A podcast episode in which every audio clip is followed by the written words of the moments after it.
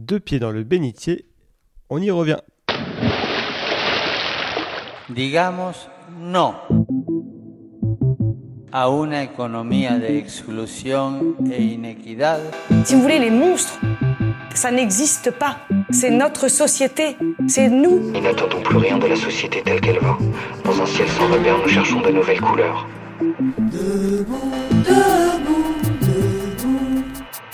Multicolores nous attendent.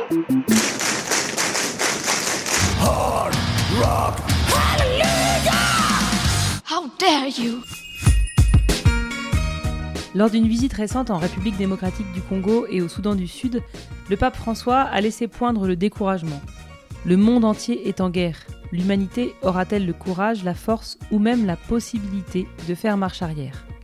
La violence du monde, celle des conflits armés, mais aussi celle des injustices sociales, de la destruction écologique due à l'avidité et à la recherche du profit, peut nous décourager. Cette impuissance peut nous pousser à réinterroger cette non-violence reçue comme un héritage évangélique. Mais nous pouvons aussi porter le regard sur des situations qui pouvaient sembler sans issue, mais où patiemment, les artisans de paix creusent chaque jour un chemin de résilience et de pardon.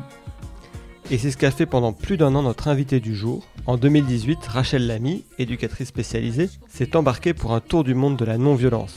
Elle nous accueille chez elle, dans le petit village de Charnay, aux alentours de Besançon, pour qu'elle nous partage cette expérience. Bonjour Rachel. Bonjour. Salut Rachel. Alors Rachel, tu es éducatrice euh, spécialisée, tu as été rédactrice en chef de la revue Alternative Non Violente et formatrice au sein des Brigades internationales de la paix. Et donc en 2018, tu as entamé ce tour du monde de la non-violence. D'où vient ce projet? Qu'est-ce qui t'a donné envie de, partir et cet intérêt pour le sujet de la non-violence? Alors, avant de commencer, j'aimerais juste rebondir sur votre introduction avec les paroles du pape François, où j'aimerais euh, reciter peut-être une autre parole de lui, euh, qu'il a citée à un autre moment. C'était euh, au moment de son encyclique qui est paru en 2020, euh, où il a pu dire L'espérance est audace. Et je trouve ça intéressant de repartir aussi sur cette phrase, euh, parce qu'on on est tous habités euh, parfois de désespoir et d'espoir, de d'élan et parfois de découragement. Et, le pape aussi est comme nous tous, habité par ces émotions. Et j'aime cette phrase qu'il avait pu dire L'espérance est audace. Je suis sûre qu'il écoute le podcast. donc, euh, J'espère qu'il la recevra. Salutations à, lui. Et c'est dans Fratelli Tutti, hein, c'est ça C'est ça. Ok. Ouais. Et euh, alors, pour euh, répondre à votre euh, question, euh, en effet, j'ai décidé de partir faire un tour du monde en 2018-2019 pendant 15 mois environ dans une quinzaine de pays pour aller rencontrer des personnes qui avaient pu euh, éprouver des conflits armés, que ce soit guerre, génocide, apartheid, et qui avaient fait le choix de la non-violence au sein de ces conflits ou post-conflit qui avaient pu faire le choix du pardon et de la réconciliation. Alors ce projet, il a mis des années à mûrir et puis euh, il est venu de, beaucoup de rencontres et d'expériences. Déjà, dans ma vie, j'ai eu la chance de rencontrer beaucoup de personnes inspirantes. Euh, une personne, notamment euh, Lulu, que je parle dans, mon livre, qui euh, a fait la guerre d'Algérie et qui dit être né à l'objection de conscience en plein cœur de la guerre d'Algérie, en étant face à l'horreur et face à l'horreur qu'on lui provoquait, enfin qu'on lui demandait de, de- d'être l'auteur. Donc j'ai, beaucoup grandi avec tout son témoignage. Euh, grâce à Lulu, j'ai pu rencontrer Jean-Marie Muller, euh, grand philosophe de la non-violence en France, qui nous a quittés l'année dernière, et avec qui j'ai pu aussi beaucoup échanger sur toutes ces questions. Et euh, du coup, avec toutes ces, toutes ces rencontres, toutes ces expériences, beaucoup de, de personnes autour de moi m'encourageaient à aller plus loin dans cette recherche, en tout cas dans le témoignage que je pouvais donner. Et j'avais aussi beaucoup d'interpellations de personnes qui me disaient c'est bien joli tout ça, mais la non-violence, euh, c'est idéaliste, c'est pas, euh, c'est pas réalisable, c'est pas concret, euh, ça donne pas de fruits. Et c'est ce qui m'a vraiment motivée à, à aller me dire je vais aller rencontrer des personnes qui ont connu l'horreur et qui peuvent pourtant témoigner que la non-violence est possible et donne du fruit. Et c'est comme ça que j'ai décidé du coup de partir en juillet 2018 pour ce grand voyage. Alors ce grand voyage, tu le racontes dans un livre qui s'appelle Addict à l'espoir, mon tour du monde de la non-violence, où on te suit euh, tout au fil de ton tour du monde et des rencontres que tu fais à travers les, les pays. Donc euh, tu l'as dit, c'est beaucoup des pays en conflit, en post-conflit. Donc tu passes par le Liban, la Palestine, Rwanda, Bosnie, Serbie, Afrique du Sud, ou des pays aussi euh, avec des situations politiques compliquées comme les Philippines, le Brésil. Et il y a une question qui émerge finalement souvent, c'est celle de l'enjeu du pardon. Est-ce que tu peux nous expliquer un peu comment ce, l'enjeu du pardon émerge au cœur de la, de la non-violence, parce qu'on ne le lit pas forcément directement. Alors la question du pardon, en effet, c'était une question qui me préoccupait beaucoup. Euh, je me demandais vraiment comment des personnes qui avaient vécu des horreurs, des drames terribles, notamment je pense au, Rwanda, euh, des personnes qui ont vu leur famille se faire massacrer sous leurs yeux, euh, des personnes qui ont parfois été eux-mêmes victimes de violences. Euh, il y a des témoignages très bouleversants à ce sujet. Je me demandais comment ces personnes, après avoir vécu un tel niveau d'horreur, pouvaient réussir à pardonner. soit aux personnes qui avaient été auteurs de ces faits, soit à, plus, à la situation en général. Et Finalement, durant mon tour du monde, j'ai eu beaucoup, beaucoup de témoignages de personnes qui pouvaient témoigner de leur chemin de pardon, individuellement, collectivement. Euh, j'ai pu prendre conscience que finalement le, le, pardon était peut-être tabou ici pour nous en France. Euh, souvent, quand j'en parlais autour de moi, c'était on me renvoyait beaucoup à, l'idée que c'était un peu réservé euh, euh, aux judéo-chrétiens, que c'était très judéo-chrétien, que c'était réservé aux, aux, catholiques, par exemple. Et moi, ça m'interpellait beaucoup parce que je me disais que tous les êtres humains ont des blessures, ont des souffrances qu'on peut voir et parfois qu'on ne peut pas voir. Et comment chacun, avec ces blessures-là, euh, peut avancer pour continuer de croire en la vie, garder un élan de vie, continuer de croire en l'humanité? Et cette question m'a beaucoup habité. Et ce qu'on peut découvrir aussi au fil du livre, c'est que, en fait, tous les témoignages que je vais entendre au cours du voyage vont venir, moi, me bousculer dans mon incapacité à pardonner quelque chose qui a été euh, important et lourd dans ma vie je fais le choix de ne pas citer l'événement pour protéger aussi d'autres personnes qui sont impliquées dans, dans cet événement. Mais je, trouvais vraiment important de témoigner de la manière dont ça avait résonné en moi sur mon propre chemin de pardon.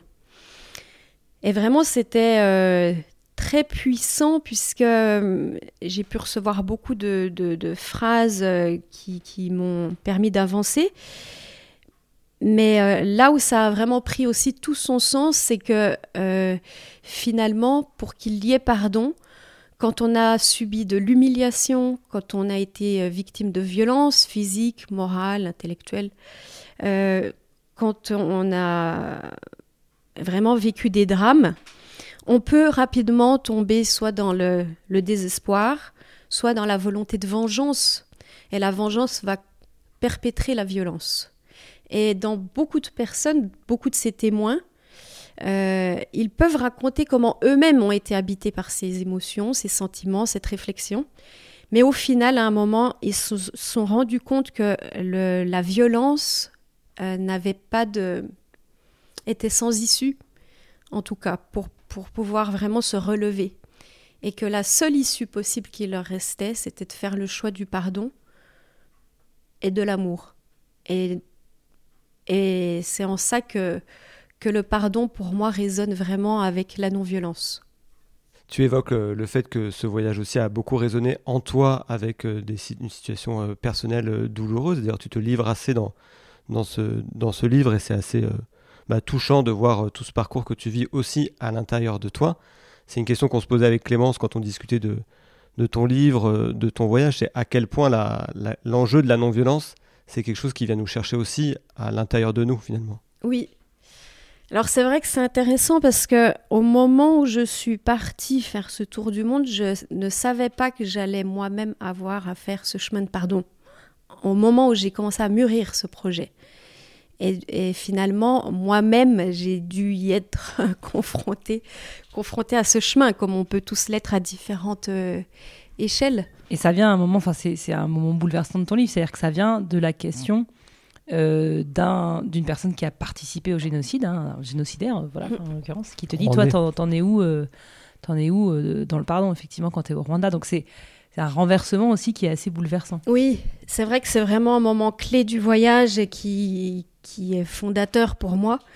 c'est que j'ai eu la chance d'aller dans un village de réconciliation. Donc c'est un village qui a été... il y a plusieurs villages de réconciliation qui ont été créés au Rwanda suite au travail de plusieurs associations sur justement les processus de réconciliation. Et après avoir fait tout ce travail qui a été très long, euh, donc avec des personnes génocidaires, des victimes et des personnes qui avaient fui le génocide et qui sont revenues après au Rwanda, après euh, tout ce, travail euh, de fond et très éprouvant qu'ils ont mené pour arriver jusqu'à la réconciliation, qui a été quelque chose de très libérant et vraiment extraordinaire pour eux. Ils ont décidé de créer des villages de réconciliation pour être un peu un, exemple que la réconciliation est possible. Et euh, j'ai eu la chance de pouvoir aller en effet dans ce village de réconciliation parce que le partage qui en effet a suivi notre échange a été bouleversant puisque en effet à la fin du, témoignage où j'ai euh, vraiment interview, interpellé euh, le génocidaire et donc la femme victime qui est présente avec le directeur de l'école qui a été lui-même victime du génocide. Et finalement, donc, euh, oui, je leur pose la question, si vous voulez me poser des questions réciproquement, n'hésitez pas à le faire maintenant qu'on a terminé. Et c'est là qu'en effet, le génocidaire me regarde et me dit, et toi, tu en es où par rapport au pardon? Et là, en effet, c'est ce que je raconte, c'est que moi, je fais ce tour du monde aussi pour euh, rapporter beaucoup de, témoignages, pour euh, pouvoir les transmettre après en, France et euh, où j'irai sur mon chemin. Et, et finalement, oui, toute cette réalité me rattrape en me disant, mais toi aussi, tu fais partie de cette humanité. Et toi aussi, tu as à te mettre au travail et à te poser la question. Où est-ce que tu en es par rapport au pardon? C'est un peu facile de venir le chercher et de le transmettre tout de suite aux autres sans l'éprouver directement. Et là, c'est vraiment ce qui me renvoie en pleine figure. Et là, c'est vrai qu'on vit un moment euh, extrêmement puissant où moi, je, pleure avec eux et je leur dis justement cette incapacité à pardonner. Et, et ce génocidaire me regarde et me dit, tu vas y arriver, tu vas y arriver, tu peux le faire et l'amour va pouvoir reprendre toute sa place dans ton cœur. Et ça a été vraiment pour moi un moment bouleversant de me dire que avant de partir, ils m'ont tous serré très fort dans leurs bras et m'ont dit on va prier pour toi. Et en fait, durant toute la suite du voyage, je me suis vraiment sentie portée par eux dans mon chemin de pardon et je me disais, mais si tu avais imaginé que finalement ce soit un criminel qui allait te porter dans ce chemin de pardon, jamais j'y aurais cru. Et finalement, c'est, c'est vraiment toute la force du pardon où même la personne qui a commis euh, le, des, des, des, actes vraiment terribles, euh, qui a massacré euh, des centaines de personnes, peut en venir à se transformer profondément de l'intérieur pour se reconnecter à la vie, à l'amour et à, Dieu pour lui. Et euh, on voit il y a une dynamique d'incarnation hein, très forte, je pense qu'on y reviendra à plusieurs moments de cet épisode, mais est-ce qu'il y a autre chose que le pardon pour une, transition vers la paix, donc en situation de conflit ou de post-conflit, ou pour euh, une action non violente au cœur d'un conflit. On parle beaucoup du pardon, mais est-ce que tu vois d'autres traits communs dans les situations que tu as traversées qui sont très différentes hein? Il y a des, plutôt des, conflits un peu chauds, enfin voilà, et puis des conflits plus latents, des situations de post-conflit. Mais est-ce qu'il y a des choses qui, qui, se recoupent, qui sont, qui sont nécessaires euh, pour la reconstruction de la paix? Euh, Alors oui, j'ai pu identifier euh, plusieurs peut-être points qui, qui, étaient un peu communs à plusieurs situations. Il y a la question de la justice qui revient à plusieurs endroits. Justement, est-ce qu'il y a eu justice ou est-ce qu'il n'y a pas eu justice? Et ça, ça joue beaucoup sur le travail de réconciliation la possibilité de ce travail. Euh, par exemple, au Rwanda, ils avaient créé ce qu'ils appelaient les tribunaux gachacha, donc c'était des tribunaux populaires, vu que tous les tribunaux classiques étaient euh, complètement débordés de toutes les personnes qu'il fallait euh, juger, génocidaires. la proposition a été faite aux citoyens rwandais de créer des tribunaux pour juger eux-mêmes les personnes qui avaient commis des crimes donc dans leur village, leur euh, euh, communauté ou dans leur région. Et donc, euh, les personnes étaient élues finalement, les, villageois votaient pour cinq personnes de confiance, qu'ils estimaient de confiance pour pouvoir mener ce travail de discernement, d'écoute, de recherche, pour pouvoir après euh, mener le procès pour les génocidaires.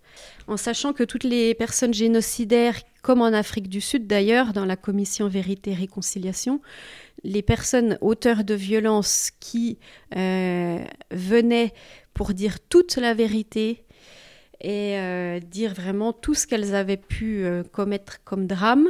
Au Rwanda, avec l'engagement des génocidaires d'aller montrer où les corps avaient été enterrés, montrer où les, où des fosses étaient cachées, euh, pouvaient être graciés.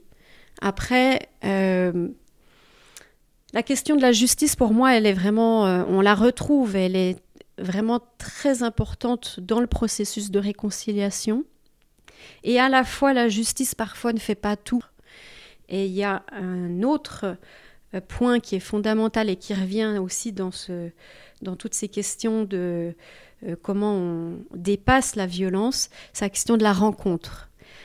La rencontre avec l'autre qui est considéré comme ennemi et que l'on redoute et qui nous a blessés et qui nous a anéantis, de pouvoir le réenvisager, donc redonner un visage à l'autre. Et ce travail, par exemple, Dominique Barter, qui a créé les cercles restauratifs au Brésil, euh, peut témoigner euh, de, des fruits que ça peut donner puisque justement il a travaillé avec des personnes qui étaient en prison et à qui il a proposé de mener ce processus avec des victimes et les personnes indirectement impactées dans l'acte qui avait eu lieu, c'est-à-dire ce peut être les familles qui après portent les conséquences finalement de, l'acte par ricochet.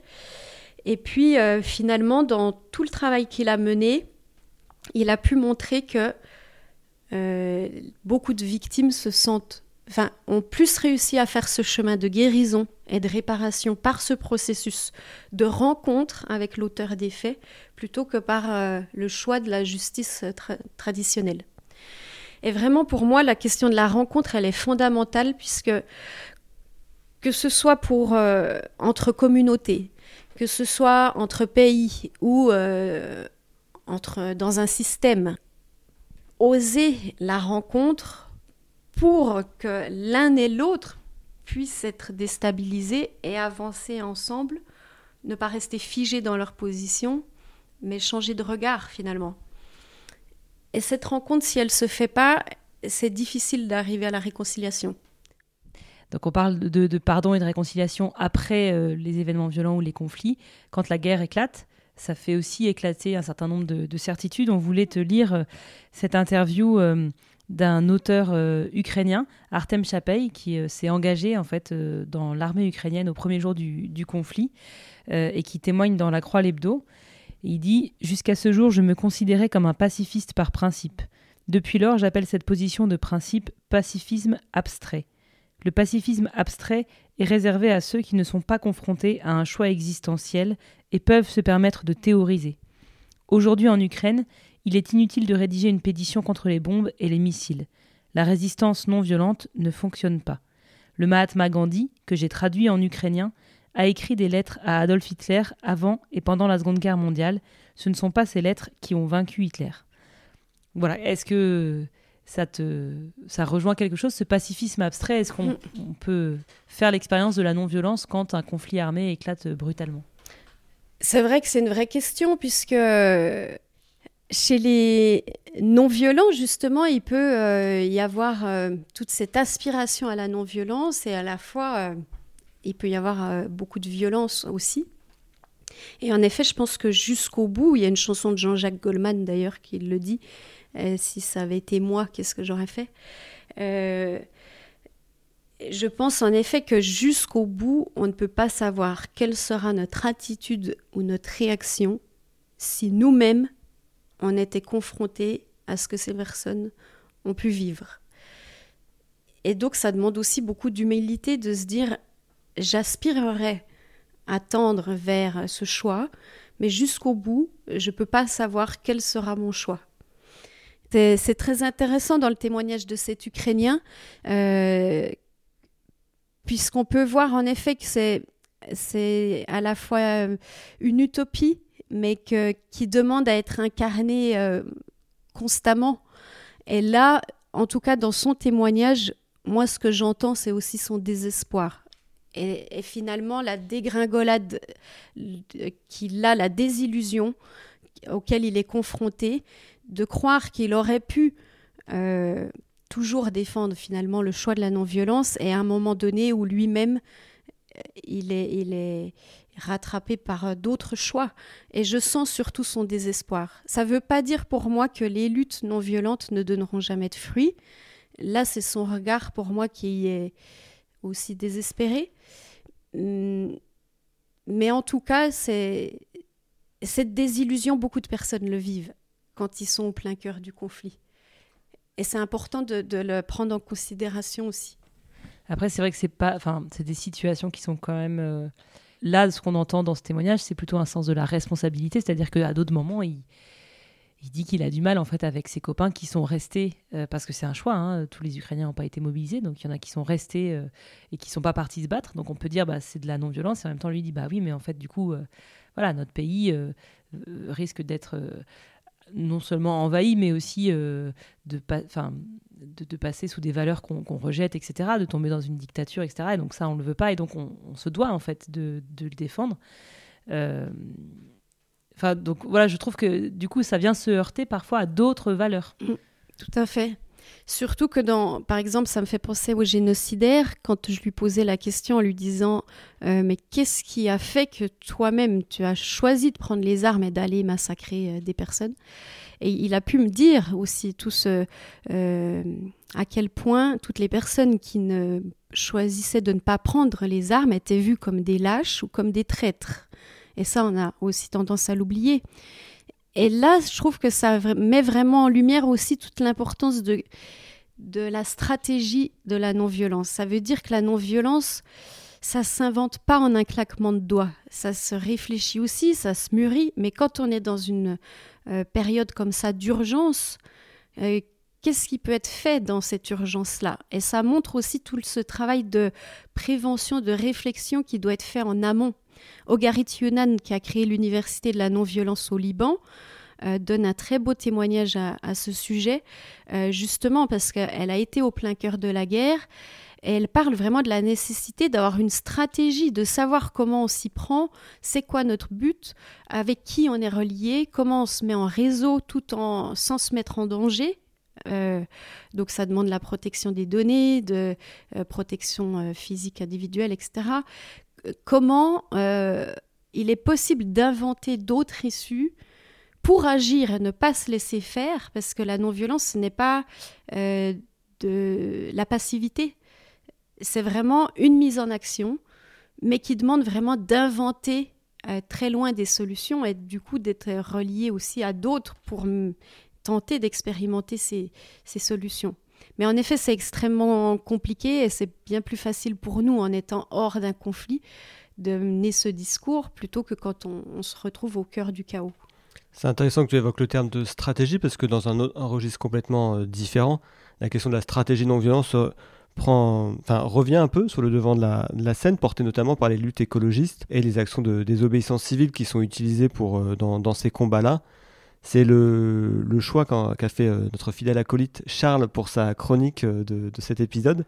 Il allait rencontrer euh, deux militants euh, écolos euh, non violents, enfin qui se revendiquent de la non-violence et de la désobéissance civile. On voulait te faire écouter euh, cette chronique et puis après on en discute. Manito Chronique de chat. La non-violence est aussi présente dans les mouvements militants écologistes. Pour aborder ce sujet, je me suis entretenu avec deux jeunes chrétiens, Lisa et Arnaud, qui ont été engagés dans Extinction Rébellion, mouvement de désobéissance civile, maintenant bien connu, qui organise comme action des blocages de rues, de chantiers, de centres commerciaux, toujours non violents et toujours à visage découvert. Lisa et Arnaud ont pour le moment mis entre parenthèses leurs engagements et sont en long voyage en Europe. Ça explique un peu la qualité du son. Pour l'un et l'autre, rejoindre Extinction Rébellion répondait à un besoin de passer à l'action sur les enjeux écologiques et de dépasser les petits gestes. je, me renseignais et, et je comprenais que c'était absolument pas suffisant, pas du tout suffisant, et que euh, y avait besoin d'un, enfin le problème était systémique et il fallait des changements qui soient systémiques, et que pour initier ça, euh, ces changements-là euh, d'ampleur, bah il fallait une action groupée quoi, enfin, que que ce soit une action d'ampleur et donc la désobéissance civile semble la la manière peut-être la plus stratégique d'arriver à, à ces changements-là. Et ce qui m'a plu, voilà, vraiment aussi, c'est cette idée de d'être dans l'action tout en réfléchissant, mais on est dans l'action aussi tout de suite. Et, ça, vraiment, c'est quelque chose qui m'a beaucoup parlé parce que dès la première rencontre, il y avait une action qui était proposée, qui est pas forcément euh, euh, pas forcément, enfin, on se met pas forcément en danger tout de suite ou on prend pas forcément des risques. C'était simplement un collage euh, anti-pub. Mais donc Première réunion, il y a une proposition d'action et on est euh, du coup directement dans l'incarnation des idées. Et ça, je trouve ça vraiment intéressant aussi pour, euh, pour réfléchir même sur, sur l'idée, de se dire est-ce qu'on est à la hauteur finalement de nos convictions, qu'est-ce que ça veut dire? Et je trouve qu'on réfléchit différemment quand on se met en, en mouvement. C'est en s'engageant à Extinction Rebellion qu'on a avancé dans nos réflexions. C'est parce qu'on s'est engagé, on se dit bon, euh, est-ce qu'on est prêt à faire une garde à vue pour, pour ces idées-là? Est-ce qu'on est prêt euh, à être violent du coup pour ces idées-là? Et du coup, toute la qu'est-ce que ça veut dire être violent? Euh, Qu'est-ce qui est violent? Euh, Oui, mais si on est violent, euh, Qu'est-ce qui est non violent qu'est-ce qui est non violent du c'est coup ça ouais, qu'on c'est ça. Une manière donc d'agir et des questions qui naissent. Pourquoi la non-violence? Alors pourquoi? D'abord pour un enjeu de cohérence et pour des raisons stratégiques, explique Lisa. L'idée, c'est d'incarner dès aujourd'hui cet avenir désirable qu'on souhaite. Et quand on parle d'aveni- d'avenir désirable, euh, on entend euh, euh, d'avoir plus de plus de liens entre les, individus, d'avoir plus de liens avec avec la, terre, avec le vivant, etc. Et puis évidemment d'éradiquer un peu tous les rapports malsains de domination.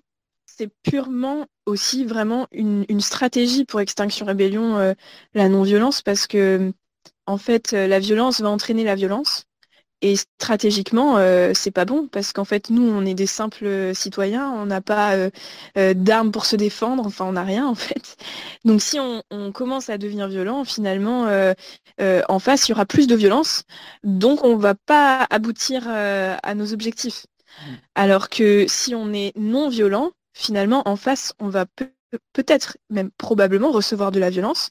Ce qu'on a vu notamment, euh, euh, enfin voilà, ce qu'on voit euh, souvent hein, quand il y a l'intervention des forces de l'ordre euh, et qui vont utiliser euh, euh, des gaz lacrymogènes. Par exemple, lors de l'action sur le pont de Sully, on a vu des, des activistes qui étaient assis pacifiquement et qui se sont fait euh, gazer. euh, euh, voilà, enfin, c'est- des images qui sont choquantes et qui inspirent aussi la compassion de, de, des autres, de ceux qui regardent, de ceux qui voient ces images-là.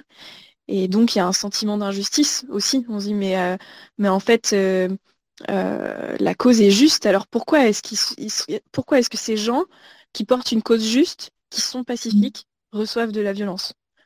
Et voilà, c'est ça qui, provoque aussi la, conversion euh, euh, des gens, euh, on va dire, à, soutenir le mouvement et, donc à, à massifier aussi le, le mouvement.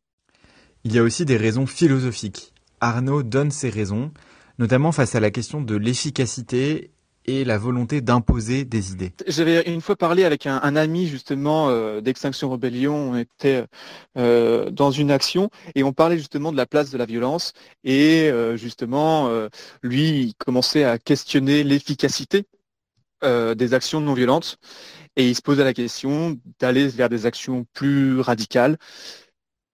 Et en fait ma réponse était de dire je comprends ta colère mais ma religion me l'interdit d'aller plus loin dans la violence. Et en fait, vraiment, cette non-violence, pour moi, c'est un acte de foi, d'incarnation de foi. Pour moi, le Christ, euh, c'est une figure de la, non-violence.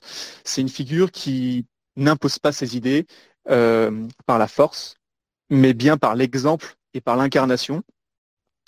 Et donc, euh, pour suivre ses pas, il faut être non-violent. Pour moi, la violence, c'est un peu prétentieux, c'est se dire, euh, c'est seul que je peux changer les choses et c'est par ma propre force que je peux changer les choses. Et donc, la non-violence, c'est pour moi une, démarche d'humilité pour dire c'est ensemble qu'on pourra le faire, parce que seul, on ne peut pas changer les choses. Pour moi, il y a cette question de dire comment on fait aussi pour respecter ce que l'autre peut penser et, pas se prétendre être euh, omniscient ou avoir la sainte vérité. Et je trouve que dans la non-violence, il y a cette humilité de dire euh, voilà ce que je pense. Si d'autres pensent comme moi, eh ben, on sera plus nombreux et on pourra peut-être faire changer les choses et on pourra montrer qu'on est une somme d'individus, en fait, une masse, ensemble. Mais c'est pas juste un individu qui, par sa force ou par euh, euh, son charisme, va emporter toute une foule. Enfin, je trouve qu'on respecte, en fait, je trouve que voilà, c'est, y a cette notion, on n'impose pas, en fait, les choses. Arnaud et Lisa font donc le choix de la non-violence parce qu'elle permet de faire entendre un discours, un récit, tout en incarnant les valeurs prônées et sans imposer leurs idées. Pour finir, Arnaud me livrait une citation du Dalai Lama qui peut donner de l'espoir à propos de la militance non violente. Si vous avez l'impression que vous êtes trop petit pour changer quelque chose, essayez donc de dormir avec un moustique. Vous verrez lequel des deux empêche l'autre de dormir. Finalement, ce qui est intéressant dans cette chronique par rapport à, tes récits, euh, enfin à ton récit et, les témoignages que tu nous partages dans, ton livre, ce qui est un peu un décalage où là, ces, deux personnes euh, témoignent de. Elles, servent la non-violence peut-être presque pour créer du conflit, ou en tout cas pour essayer de se battre pour une cause qui, leur semble juste. C'est assez différent de ce que tu as pu nous partager dans ton livre et jusqu'à présent à, ce micro, mais il nous semble qu'il y a des échos quand même. Oui. Alors, je dirais pas que c'est pour créer un conflit, justement. C'est que je pense que le conflit est là. Et hmm. justement, il y a un, immense silence aussi. Enfin, en tout cas, on parle de plus en plus d'écologie, d'environnement, etc. Euh, mais il y a quand même un, silence énorme de la part de nos dirigeants et une réaction. Donc le conflit, il est là. Donc les... après, ils font le choix, en effet, de créer peut-être un rapport de force non violent, ce qui peut faire partie des stratégies de la non-violence. Et ça, c'est vraiment intéressant quand il peut dire euh, je fais le choix d'agir, de passer à l'action, tout en étant fidèle aussi à mes valeurs. Et c'est aussi ce qui est très important et intéressant. C'est vrai que moi, autour de moi, beaucoup de personnes euh, m'interpellent aussi sur cette question de, de est-ce que la non-violence est encore valable face euh, à l'urgence climatique dans laquelle euh, nous nous trouvons? Je pense que justement, elle est extrêmement valable puisque quand on parle d'urgence climatique, on parle de quoi? On parle de la préservation du vivant, de la nature avec un grand N. Et nous faisons tous partie de cette nature. Donc d'utiliser la violence envers des humains, euh, c'est aussi s'en prendre au vivant. Et du coup, à quel moment on va choisir que telle personne, on peut, euh, entre guillemets, euh, la, violenter, jusqu'où ça va, est-ce qu'on va savoir trouver la limite pour ne pas franchir le cap inatteignable? Ça, c'est très compliqué. Une fois qu'on fait le choix de la non-violence, on ne sait pas jusqu'où ça nous emmène. Et la violence le choix de la violence. Quand on fait le choix de la violence, pardon. on... on sait, aussi, on ne sait pas où ça nous mène, on le voit dans la non, la non-violence, on ne sait pas où ça nous mène non plus, mais on est en tout cas incarné et fidèle à, ce, à quoi on tend.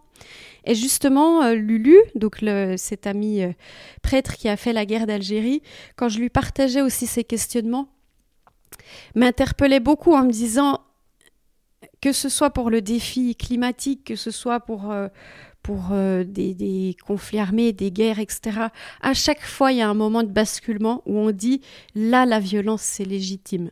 Une fois qu'on a fait le choix de la, violence, et moi, c'est ce qui m'a vraiment euh, interpellé dans ce tour du monde, c'est d'aller dans, dans beaucoup d'endroits qui ont vécu des horreurs et de voir le temps qu'il faut pour se reconstruire après l'horreur.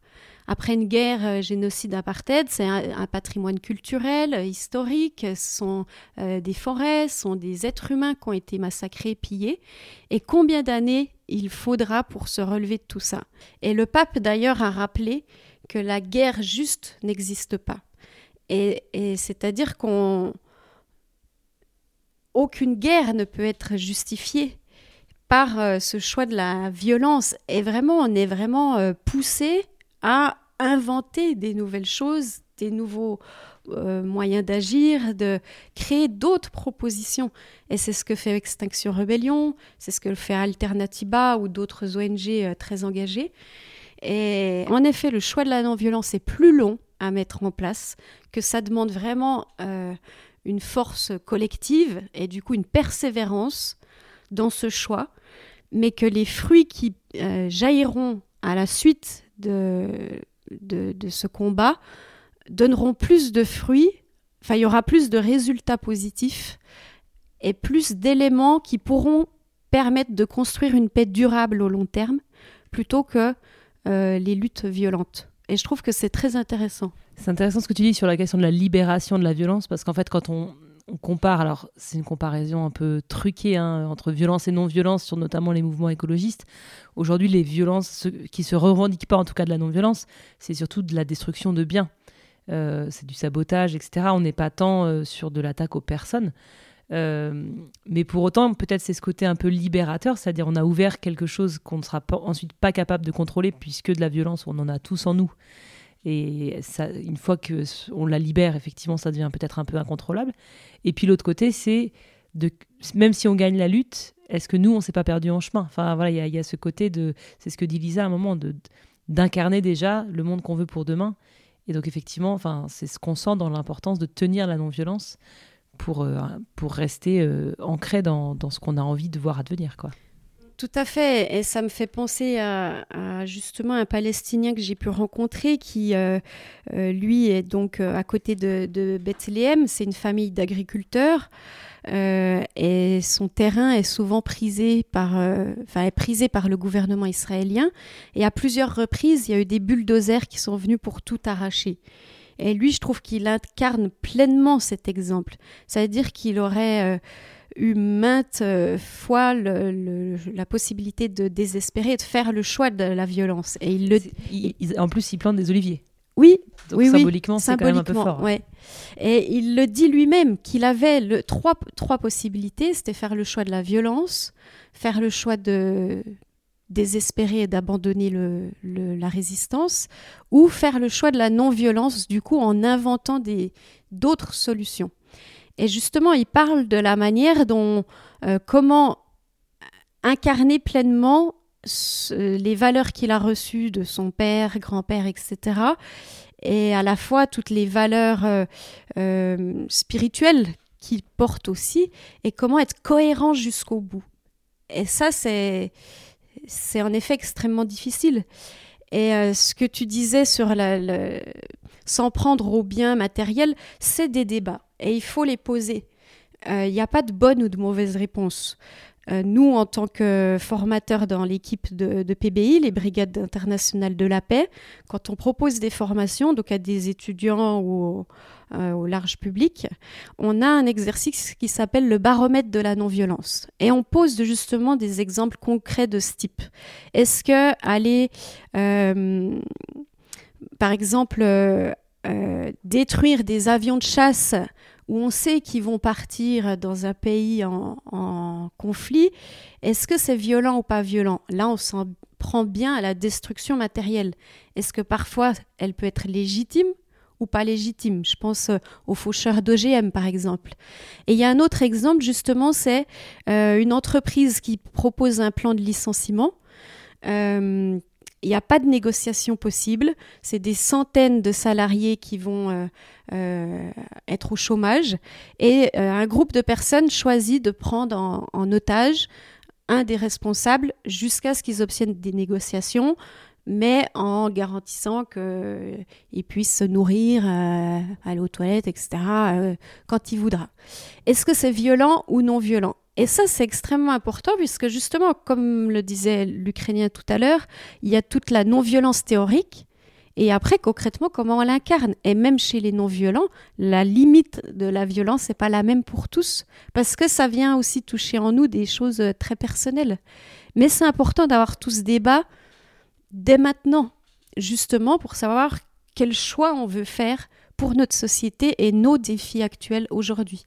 Il y a une citation de Donalder Camara, un prêtre brésilien, un archevêque brésilien, dont on a parlé dans le dernier épisode sur la théologie de la libération, qui a cette phrase euh, où il dit qu'il y a trois sortes de violences finalement, et que la, première, qui est la mère de toutes les autres, c'est cette violence institutionnelle qui légalise et perpétue les dominations, les oppressions, les exploitations. Après, il dit que la seconde violence, c'est la violence euh, révolutionnaire qui naît de cette volonté d'abolir la première, et que la troisième violence, c'est la violence répressive face à, la violence révolutionnaire.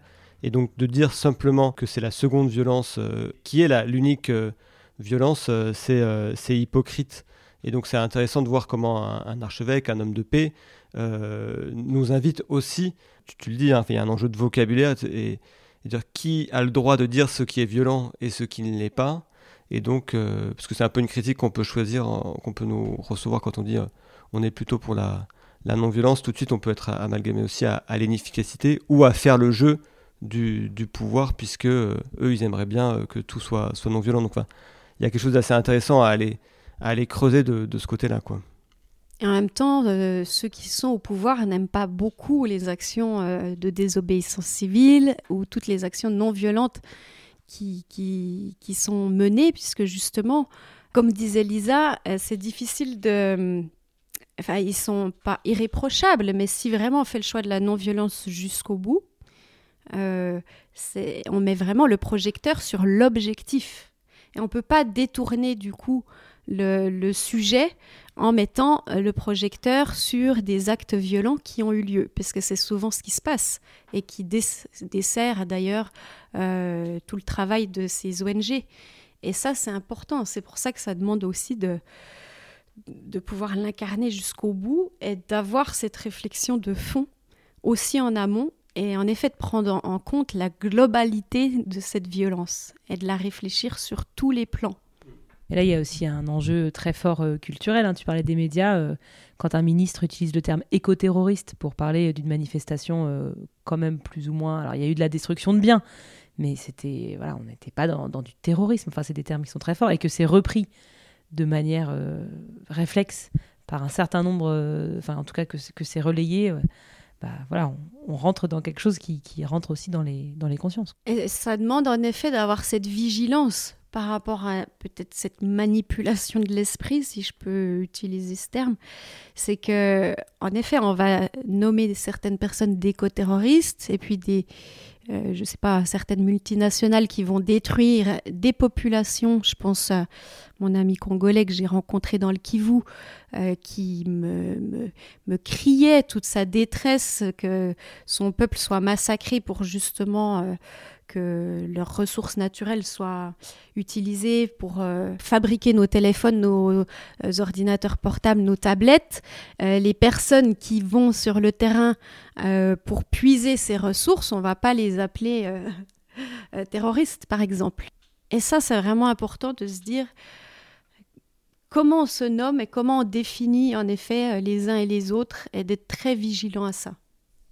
On sent euh, en te lisant et en t'écoutant qu'aussi, bah voilà, la non-violence, c'est aussi un chemin de, foi et d'espérance. Euh, tu n'échapperas pas à la question finale de chaque entretien, euh, qui est de nous partager une figure biblique qui t'inspire dans, tes combats, dans ton chemin. justement, je pense aux, aux disciples d'Emmaüs qui sont en chemin, donc après la mort de Jésus, Euh, ils marchent ils sont complètement désespérés. Ils se demandent ce qui s'est passé. Ils, sont dans cette fameuse désillusion aussi, un peu la, chute libre par rapport à tout ce qu'ils avaient espéré et, toute la foi qu'ils avaient, qui est mise à l'épreuve à ce moment-là. Et finalement, Jésus vient les rejoindre dans leur discussion et leur dit euh, de quoi discutiez-vous en chemin? Et eux, ils partagent un peu leur, euh, leur désespoir euh, par rapport à, à ce qu'ils vivent. Et puis, ils ne reconnaissent pas Jésus tout de suite. Et c'est après qu'ils le reconnaîtront. au moment où il va rompre le pain, quand ils, vont l'inviter chez eux. Et, et à ce moment-là, ils, ils reprennent conscience que c'est bien lui qui était là et ils, disent nos cœurs n'étaient-ils pas tout brûlants? Euh, lors de notre rencontre avec lui. Et pour moi c'est très fort et très symbolique puisque je pense qu'en tant qu'être humain on l'a entendu aussi au début avec les paroles du pape François qui est, qui est éprouvé aussi par la violence du monde. On peut tous être découragés à un moment ou à un autre. Et finalement, c'est dans cette rencontre les uns avec les autres, où parfois on partage nos désarrois, nos désespoirs, qu'il y a quelque chose qui se passe, et où finalement la présence de Dieu se révèle à nous, parfois après coup, et nous montre qu'il est, est toujours là pour nous accompagner. Et je trouve que c'est très beau. Voilà. Merci. Ça rejoint un peu aussi, euh, et on espère qu'on on l'a fait partager à nos auditeurs et nos auditrices, ce qu'on a vécu ici avec toi, avec vous hier soir, voilà, le partage du pain et de, et de la rencontre. Et peut-être qu'on n'était pas euh, finalement tout seul dans, dans cette rencontre-là. Merci beaucoup à vous. Oui, bah merci à toi euh, Rachel et on était très content de réaborder ce sujet de la, non-violence à, travers tout ce que tu vis et tout ce que tu partages. suite notamment, on l'avait abordé avec le père Christian Mélon, jésuite, collègue du CERAS, euh, un, beau parcours qu'on a, on lui a consacré toute une série d'été sur sa vie de militant non violent que vous pouvez retrouver. Et c'est intéressant de, voir que ces enjeux-là aussi sont portés euh, au-delà des, des générations. On revient, j'ose plus dire très vite, mais on revient certainement bientôt avec un nouvel épisode. Et d'ici là, ayons le cœur brûlant.